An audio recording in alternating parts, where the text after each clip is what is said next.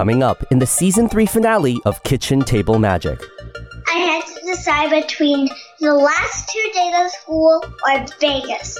I chose Vegas because the last week of school there's zero learning and I feel like magic is more educational than school because it just got me doing the math and reading very, very quickly. I noticed when I was at summer camp that a few kids were playing this new card game. I asked them, hey, what are those? And they were like, oh, you have to get the cards at the store. So I headed over on Friday and begged my mom to take me. When we got there, she saw $4 for a pack of 15 magic cards. That's ridiculous. We went out of the store and that was that.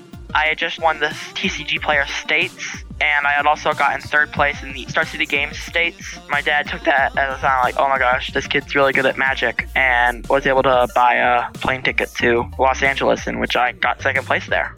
I enjoy Commander. My dad kind of thinks it's stupid to play stupid cards and then win. We play more of a casual Commander. That would be really cool if I could ever get to a Pro Tour, but for now, I think trying to get someone good at GPs. One of my friends had just bought his first deck of magic cards. He showed me Sengir Vampire, which is a 5 mana 4 4, and I thought it was like the best card in magic. And now I look back and I'm like, silly me.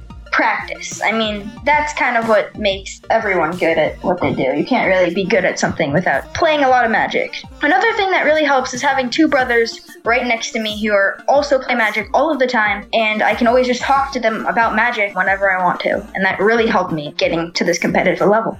We've heard from the pros, the legends, and the veterans of the game. Now let's talk about the future of Magic, the next generation that will carry the torch onward. I'll be talking to the kids of Magic. You just heard from Dana Fisher, Nathan Stoyer, Ethan Brown, Miley Chen, Leo Strober Cohen, and Quinn Kiefer about their Magic experiences. I've been recording tape for this episode for about a year now, and I'm excited to finally present the future of Magic the Gathering, all on the season 3 finale of Kitchen Table Magic.